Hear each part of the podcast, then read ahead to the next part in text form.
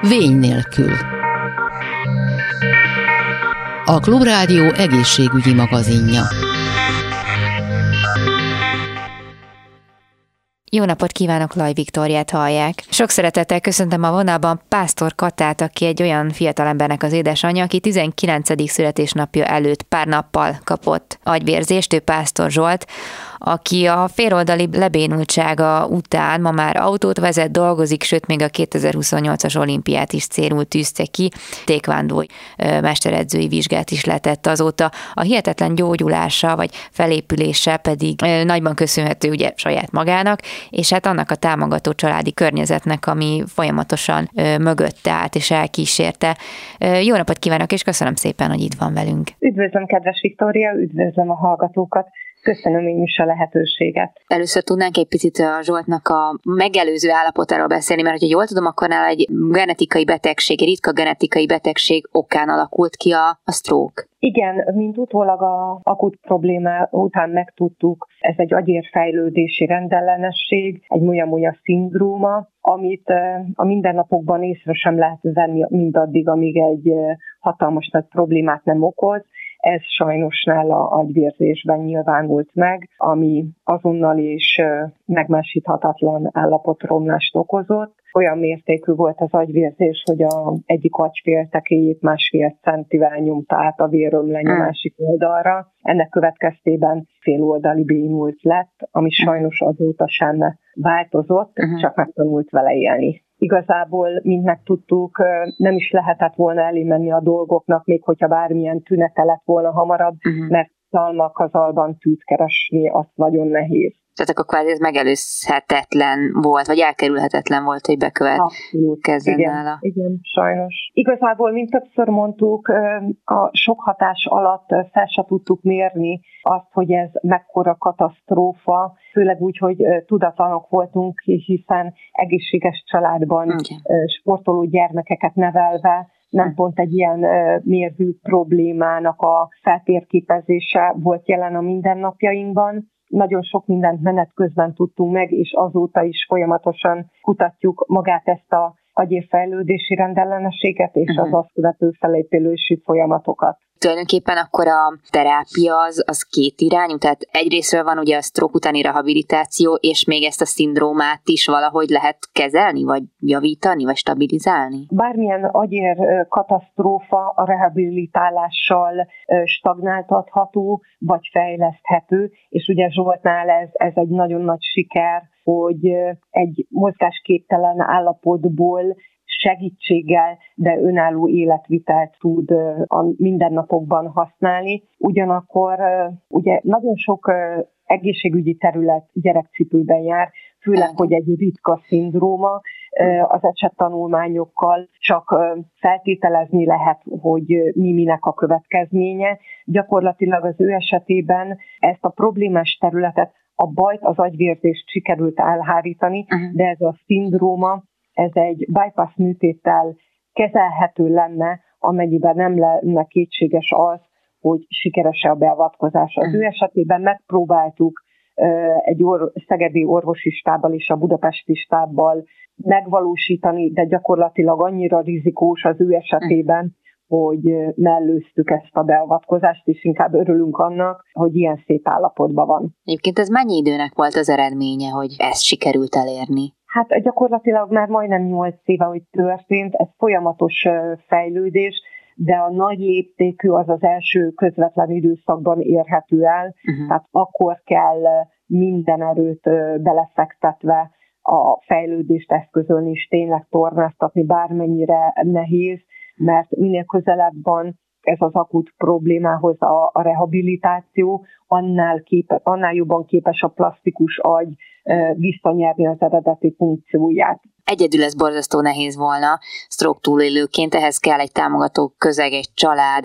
Önök, mint család, vagy mondjuk ön, mint édesanyja, hogyan tudta segíteni Zsoltot a, a felépülésben, vagy a rehabilitációban? Mindennel. Egy, egy hozzátartozónak, és főleg egy édesanyának lehetetlen nincs hmm. csak megoldásra váró feladat, és mi akkor és azóta is mindent ennek fényében teszünk. A legkisebb halvány eséllyel bíró lehetőség után is alaposan utána olvasunk, és hm. utána nézünk, és persze alkalmazzuk. Az nagyon fontos, hogy rengeteg lehetőség van, de nem tudni, hogy az egyénnek mi vezet sikerére. Tapasztalni kell, megpróbálni, időt adni egy-egy terápiának vagy eszköznek, mert az nem azonnal nyilvánul meg ilyen mértékű bénultság vagy állapotromlás esetén. Meg kell gondolom, sok a, a Zsák utca is. Lehet, hogy önökkel is előfordult, hogy pár olyan terápiás beavatkozást kipróbáltak, ami nála épp nem vezetett eredményre. Ez, ez pontosan így van. Ha. Nincs két egyforma eset, nincs két egyformán reagáló szervezet,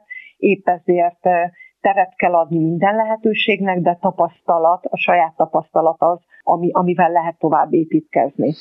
Hát azért ehhez borzasztó nagy kitartás, meg olyan életszemlélet kell, ami átsegíti az embert ezeken a rengeteg kudarcon, meg nehéz pillanaton. Tulajdonképpen ki, ki vitt előre itt kit? Tehát, hogy ki adott több erőt ön szerint? Önök Zsoltnak, vagy fordítva, vagy ez így kölcsönösen ment? Mi szimbiózisban élünk, olyanok vagyunk, mint a cápa fogsara készséget fog helyébe lép egy másik, hm. és szoktuk mondani, hogy erős vár a mi családunk. Én úgy gondolom, hogy azzal, hogy megszületett ez a, ez a klassz srác, nekünk életünkig tartó feladat az, hogy az ő előnyét nézni, és az ő kis útját építeni, és ebben minden segítséget megadunk. Ugye hozzátartozóknak nagyon nehéz lelkileg is megélni, és fizikálisan is támogatni, mert ez a kettő csak együtt működik, és sokszor igen, elkeseredettek vagyunk, látva azt, hogy egy élsportolóból egy segítségre szoruló fiatal lett, de úgy gondoljuk, hogy mivel ő mer nagyot álmodni, és hm. néha felnézünk rá mi szülők is,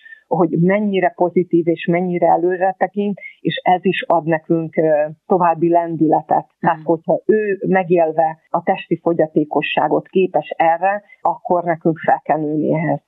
Ugye említette, hogy a féloldali bénultságból nem is sikerült felépülni, de ezzel együtt próbál élni, hogy egyszerűen nem fér a fejembe, hogy emellett akkor hogy, hogy tudja végezni akár a sportolói tevékenységet. Tehát az, ami hihetetlen erő kell, vagy de nem is tudom elképzelni, hogy, hogy lehet ezt megoldani, és mégis letette például ezt a tékvándó mesteredzői vizsgát. Szokta mondani ő, ő is, hogy minden agyban dől el, és az ő esetében a féloldali bénultság miatt másképp nyilvánul meg minden. Szellemében ugyanazt a, az örömet, küzdelmet, és kert éli meg, mint mi ép emberek. A mértéke viszont neki sokkal több energiát kell mm. belefektetni, és valóban nem olyan szép esetleg a küllemi megjelenése az ő mozgásának, de a lehetőség, illetve maga az elért cél, az út csak a lényeg. Neki sokkal nehezebb okay. és másabb.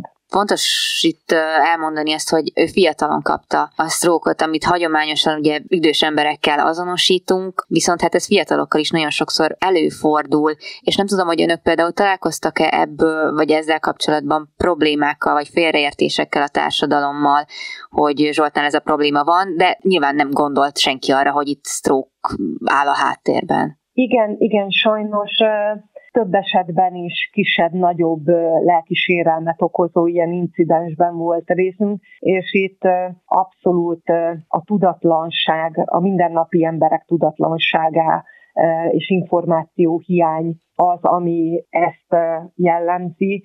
Sok esetben sajnos pont azért, mert fiatal és, és jóvágású, jó szituált a Zsoltunk, több alkalommal mondjuk ital delíriumban mm. lévő fiatalnak, akár más szerek hatása alatti fiatalnak mm. nézték.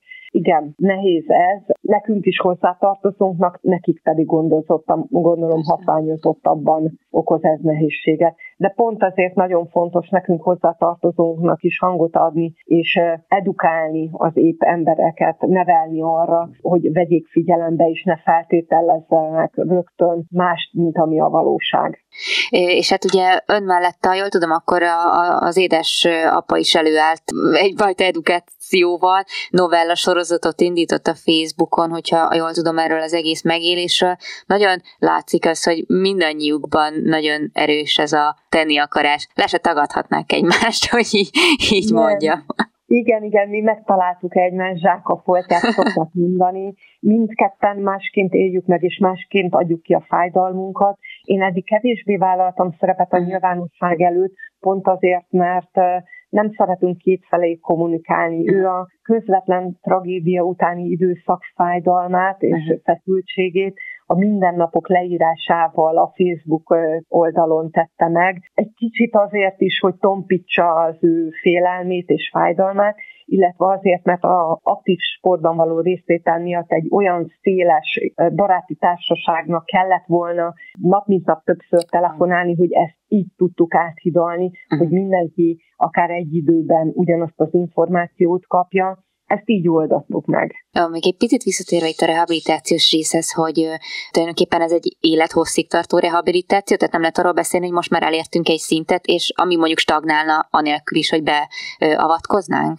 Megoszlóak ezzel kapcsolatban a vélemények mindegészségügyi dolgozók részéről, mint hozzátartozói oldalról. Igen, általában azt mondják, hogy a kezdés siker után már kevésbé várható fejlődés, hmm. mi viszont azt mondjuk, hogy van hitünk, és merünk remélni, és ez egy élethosszig tartható. Volt arra példa, hogy 7 éve kézbénultsággal érő idősebb úrnak egy nagyon hirtelen pszichés behatásra, egy tömegközlekedésen hirtelen fékezett a busz, uh-huh. és félelmébe a bénult kezével kapott a korlát után, és azóta mozog a keze.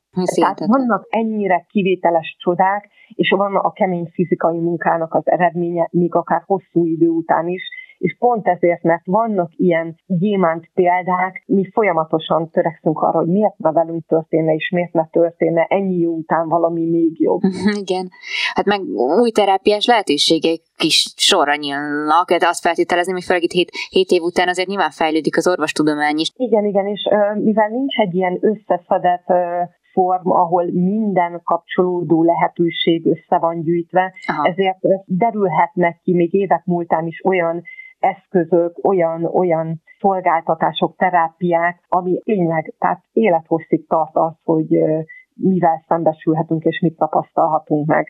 Uh, ugye arról beszéltünk, hogy uh, önök családként hogyan segítettek, de hogy önöknek mind család ki, ki, ki segített. Tehát, hogy uh, van egyfajta olyan közösség stroke érintett, akár hozzátartozók között, akik akik segítik a, hát hogy mondjam, az újakat, vagy azokat, akik bekerülnek sajnos ebbe a körbe? Igen, igen. Hát mi is a Stroke Info alapítványon keresztül Sarkadi Gabriella keresett fel minket, amikor a Facebook bejegyzés alapján értesült arról, hogy milyen tragédia ért bennünket, és azonnal segítő jobb, jobbot nyújtott részünkre, illetve az ő által delegált közösség minden tagja, aki csak egy picit hozzátehetett egy információval, egy kedves gesztussal, az elindított minket ezen az úton, hogy közösséghez tartozni, hasonló érintettség miatt, és itt bizony egymást ösztönözve élik a mindennapokat, mind az érintettek, mind a hozzátartozók. Hát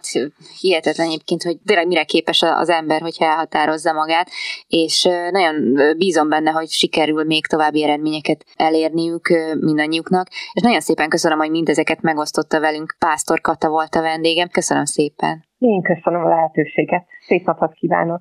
A beszélgetés alatt szóba került ugye a Stroke Info alapítvány, ahol egyébként rengeteg hasznos információt találnak meg a betegségről a www.strokeután.hu oldalon. A következő percekben Sarkadi Gabrielával a Stroke Info alapítvány elnökével beszélgetünk. Valamennyivel tájékozottabbak vagyunk, jobban felhívják rá a figyelmet, viszont hát egyre inkább terjed. Magyarországon 2021-ben a KSA adatait nézve azért 6,9%-kal csökkent a halálozások száma, uh-huh. 10.734-en haltak meg stroke Egyébként mindig több nő hal meg, mint amennyi férfi. És az leginkább annak köszönhető, hogy a kezelés az korszerűsödik. Tehát arra nézve nem, nincsen statisztika, hogy hogy most ennek az életmód, az életmód az mennyi, mennyiben tesz hozzá, vagy veszel belőle. Gondolom a kezelés az, az nagyban függ a, az időtől is, tehát hogy hány percen belül, vagy hány órán belül eset, adott esetben kap az ember segítséget, meg gondolom az sem mindegy, hogy hol alakul ki a, a probléma, illetve hogy melyik fajtájáról beszélünk, agyvérzésről, agyérgörcsről, nyilván a helye befolyásolja a kimenetelét, illetve majd a kezelésnek a lehetőségeit. Igen, ezek mind, mind együttvéve Nem régiben beszéltünk a, az Országos Mentőszolgálat szóvívőjével, és akkor ő azt mondja, hogy, hogy kb. 4-4 és fél óra most már, ami alatt ugye meg kell kapni a kezelést, Kb. 80%-ban ugye infarktusról beszélünk, tehát rögösödésről beszélünk, tehát amikor egy rög elakad, és az okozza a sztrókot, és 20%-ban beszélünk körülbelül agyvérzésről, tehát amikor a koponyán belüli ér megreped, és akkor az zárja el az oxigén útját a, a, az agy felé. Viszont ami még nagyon fontos ugye a felismerésen és a kezelésen, vagy hát az időben a kórházba kerülésen túl, az az, hogy utána rögtön megkezdődjön ez a terápia, ami a, a stroke után kell ahhoz, hogy az ember felépülhessen normális esetben. Ennek hogy kéne kinéznie? Ez nyilván, amit az előbb elmondott, hogy igen, függ attól is, hogy egyáltalán, hogy időben megkapja azt a kezelést, ugye a BSO-nak, a, a Stroke világszervezetnek az idei kampányának a célja egyrészt ugye a stroke jeleinek a tudatosítása, másrészt pedig a minőségi stroke kezeléshez való időben történő hozzáférést. De a legelső az az, hogy mondjuk négy, órá, négy és fél órán belül ugye a trombolízist megkapja, de mondom, ehhez, ehhez viszont nem mindenki alkalmas, tehát nem csak, hogy időben kell, hogy megkapja, hanem is mindenki alkalmas, de aztán utána, amikor már elkezdik a, a diagnosztikus felmérés után, tehát hogy milyen súlyosságú a stroke, milyen területeket érintett, milyen következményei lesznek aztán, utána jön a rehabilitáció, tehát amikor erre már alkalmas a túlélő, hogy rehabilitációja legyen, és akkor itt elsősorban nyilván legelőször a mozgásnak a rehabilitációját fogják megnézni. Például az egy alapvetés, hogy a passzív mozgatást azt még a kórházban el kell kezdeni, mert ugye újra kell tanítani a szervezetnek azt, hogy az izmoknak például mi a feladata. Ugye a sztrókot talán úgy kell elképzelni, mint az, hogy a, a számítógép leáll, és akkor kell egy idő hozzá, hogy ez újra magához térjen, és újra felvegye felvegye a ritmust. A sztrók következtében elhalnak bizonyos területek az agyban, és ezeket a területeket kell újra éleszteni, és akkor újra megtanulnia azt az embernek, hogy akkor hogyan kell mozognia, hogyan kell beszélnie, vagy más dolgok is vannak, például egy agytörzsi szoroknál mondjuk lebénul mondjuk a nyelés, és akkor, és akkor azt is újra meg kell tanítani. Tehát logopédusok már, már egyre többen végeznek nyelésterápiát is. Hát most így hallgatva tulajdonképpen akkor szerencse dolga az, hogy az embernél hol, hol jelentkezik, mi, mi jelentkezik, mikor kerül orvoshoz, kezdődik meg a terápia. Ezt hát nem tudom, hogy hogy lehet ezt egyáltalán feldolgozni betegként, vagy hát elfogadni azt, amit, amit éppen a helyzet kirótt rá. Most, hogyha egy picit távolabb lépünk ettől magától a fizikai kezeléstől, hogy azért a lelki, meg a mentális feldolgozása a igen igencsak nehézkes, vagy hát fontos volna, ami hát lehet, hogy nem minden esetben jelentkezik, tehát most azért nyilván pszichoterápiában nem minden beteget fognak elküldeni, hogy ezt valahogy feldolgozza, hiszen nagy, viszont nagyon nagy segítsége lehetne adott esetben, hogy ezt kezelni tudja ezt a helyzetet. Hát szerintünk is, tehát az alapítvány szerint is ez a, ez a legnehezebb, mert ugye a posztrók depresszióra, bár azt mondják, hogy körülbelül valamivel több mint 30%-ot érint, de én, mint stroke túlélő azt mondom, hogy minden stroke túlélőt érinteni fog. Az egy más kérdés, hogy milyen, milyen formában, tehát hogy, hogy milyen szinten, hogy ez fogja-e befolyásolni a rehabilitációt, mennyire fogja befolyásolni, vagy pedig az ember tényleg túl tud lépni rajta. Hát nyilván, hogy ehhez az kell, hogy, hogy valakinek a, tehát valaki rendben legyen mentálisan. És igazából ezt segítjük elő az alapítványnál legelső sorban, hogy mentálisan képes legyen arra, és nem csak egyébként nem csak a túlélő, hanem hozzátartozó is, mert ugye a stroke az nem csak egy embert érint a családban, hanem az egész családot. És hát a hozzátartozónak is szüksége van arra, hogy leginkább szerintem neki van rá szüksége, hogy tudja segíteni a szeretét abban, hogy fel tudjon épülni, és aktív életet tudjon újraélni. Ugye az önök alapítványa hát kifejezetten a túlélőket próbálja segíteni, hogyha stroke túlélőket próbálja segíteni, hogy őket igazából hogy, hogyan érik el, hogyan tudnak kapcsolatba kerülni ezen emberekkel, illetve hát, hogy mi, mi, milyen sikerrel. Hát az alapítvány annyira talán nem is, bár, bár működik Budapesten 2017 óta egy stroke túlélő klubunk, és mm. akkor oda mindenkit szeretettel várunk egyébként minden hónap első szerdáján szokott lenni, mert ez az igazi, amikor ott vagyunk, megfoghatjuk egymás kezét, átulélhetjük egymást, tehát tudjuk egymásban tartani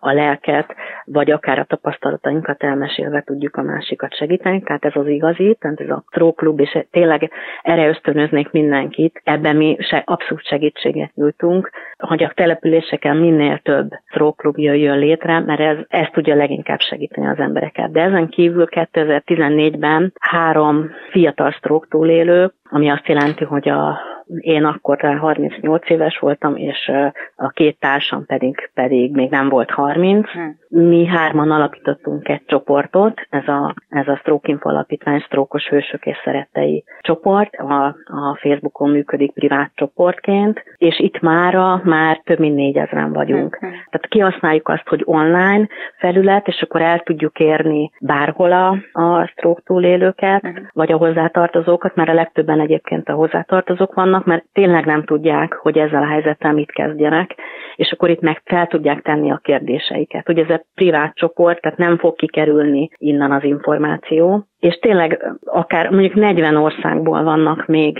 tagjaink, nyilván magyarok, mondjuk például van Svájcban élő hozzátartozó, és akkor így is be tud kapcsolódni a hozzátartozójának az, az életében, tehát föl tudja tenni ő Svájcból is a kérdéseit, hogy akkor hogyan tud ő onnan segíteni, hogyan tudnak bekerülni például egy rehabilitációs intézetbe, uh-huh. ott uh, hogyan és miként, milyen dolgokkal tud előrelépni, hogy minél inkább, minél hamarabb megkövetkezzen ez a a rehabilitáció. Az ön történetéről én azt, azt olvastam, hogy egy tulajdonképpen az orvosok nem sok jó, jóval kecsegtettek, tehát rájuk cáfolt, és teljesen ö, ö, sikerült visszakapnia az életét, hogy akkor ez lényegében, ez egy hatalmas mentális munka inkább, hogy erre például önképes volt? Hát a, a felépülés, tehát a rehabilitáció az mindenféleképpen. Nyilván nem lehet elvonatkoztatni attól, hogy milyen a túlélő állapota, hogy mhm. tényleg, hogy milyen területet érintett, milyen súlyosságú, tehát ezektől azért nem lehet elvonatkoztatni, de mindenféleképpen mentál, a mentális, hogy ki mennyire erős mentálisan, az, az abszolút befolyásolja a felépülést. És ugye, nem, amit mondtam, hogy nem csak a, a túlélő, hanem a hozzátartozó a családja is, akár a barátai, mennyire tudják ők segíteni ebben a folyamatban, mert ez egy nagyon nehéz és nagyon hosszú út. Tehát ha hozzátart, vagy azt mondhatnám, hogy szinte nem megy. Tehát nyilván van, aki annyira erős, hogy tud a hozzátartozók nélkül is, de a hozzátartozók azok gyakorlatilag a rehabilitációs tímnek a, a hmm. tagjai. A tímtől ők kapnak egyébként segítséget arra vonatkozóan, hogy hogyan tudnak ne, hasznosak lenni? Hát, hogyha kérik a, a ugye a rehabilitációs tím az a, az a kórházban van, Igen. tehát amikor rehabilitációra kerül valaki, és annak a tímnek a tagjai leginkább a, a rehabilitációs orvos, különböző terapeuták, tehát gyógytornás, logopédus, zeneterapeuta, nagyon sokféle uh-huh. van már, akár a pszichológus, a neuropszichológus, és hát nem régen voltam egy, egy adásban, és akkor, akkor, beszéltünk, akkor beszélt egy doktor úr arról, hogy a rehabilitációs tímnek az egyik legfontosabb eleme az a nővér, mert ugye ő van a legtöbbet Igen. a beteggel, de én azt gondolom, hogy mivel tényleg ez egy nagyon hosszú út, amikor már hazakerül, akár mondjuk szokott olyan lenni, hogy hétvégére hazaengedik a beteget, akkor már viszont a családban van jelen, és a család fogja vele folytatni ezt a rehabilitációt. Nálam is így volt egyébként. Tehát akkor, amikor én kijöttem a rehabilitációról, akkor még én nem voltam teljesen nem épültem fel teljesen, hiszen nem is az a dolga egy rehabilitációnak, hogy a teljesen egészségesen kijöjjön, inkább az önellátásra, önellátáson van a hangsúly, tehát olyan állapotban tudjon már kerülni, hogy ne akadályozza például a családot abban, hogy ők dolgozni tudjanak, hanem otthon el tudja látni magát, ez neki is jó egyébként, tehát az ő mentális állapotának is jó, hogy hasznosnak érezhessen magamat, és tudjak akár segíteni például egy házi munkával a családnak, de még nem ér véget a rehabilitáció rehabilitáció. Tehát nálam például az volt, hogy kettő hónapot kellett várni az otthonápolásra, mert akkor indult be a peroneusizmum, ami a lábfejet mozgatja, és e kettő hónapot vártunk, és utána két hónap múlva kijött a gyógytornászhölgy, és újabb két hónap volt, amíg csinálva a gyakorlatokat helyre jött ez a, ez a járás. És akkor utána fél évig nem mozgattam a, azt a kezemet, amelyik le volt bénulva, nem azért, mert nem tudtam, hanem azért, mert elfelejtettem használni. Tehát nagyon-nagyon sok minden van ebben a rehabilitációs folyamatban, nagyon hossz, hosszú ideig tart, és ezért aztán a, a család szerepe a hazakerülés után, meg főleg már elsődleges. Picit vissza ugye a legelejére a tünetekre, hogy a Stroke Világszervezet kidolgozott egy kampányt, amit a, a Stroke Info alapítvány magyarra átültetett, ez a Baki nevet kapta, ez egy mozaik szó, ami a tüneteket ismerteti lényegében. Ezt a, egyébként a brit sürgősségi ellátásban találták ki, és utána pedig aztán elterjedt a világon, hogy ez a past ami magában is jelent valamit, ez a Face Arm Speech Time, és akkor ezt magyarítottuk mi a bakira, beszédarckar időben hívni a mentőket, tehát a beszéd nehézség, az arc lekonyulása, kardgyengesége. Tehát ezek, amikre oda kell figyelni, és hogyha ilyen jeleket észlelünk, akkor azonnal hívni kell a mentőt, és elmondani, hogy elmondani, hogy mit látott tulajdonképpen, mi, mi, mikor fedezte fel esetleg, illetve milyen tünetek vannak. Még nagyon szépen köszönöm a, a beszélgetés Arkadi Gabrielának, a Stroke Info alapítvány elnökének. Nagyon köszönöm én is. Ezzel pedig megköszönöm a figyelmüket, további kellemes rádióhallgatást kívánok, Laj Viktoriát hallották viszont hallásra. A Vény nélkül című műsorunkat hallották.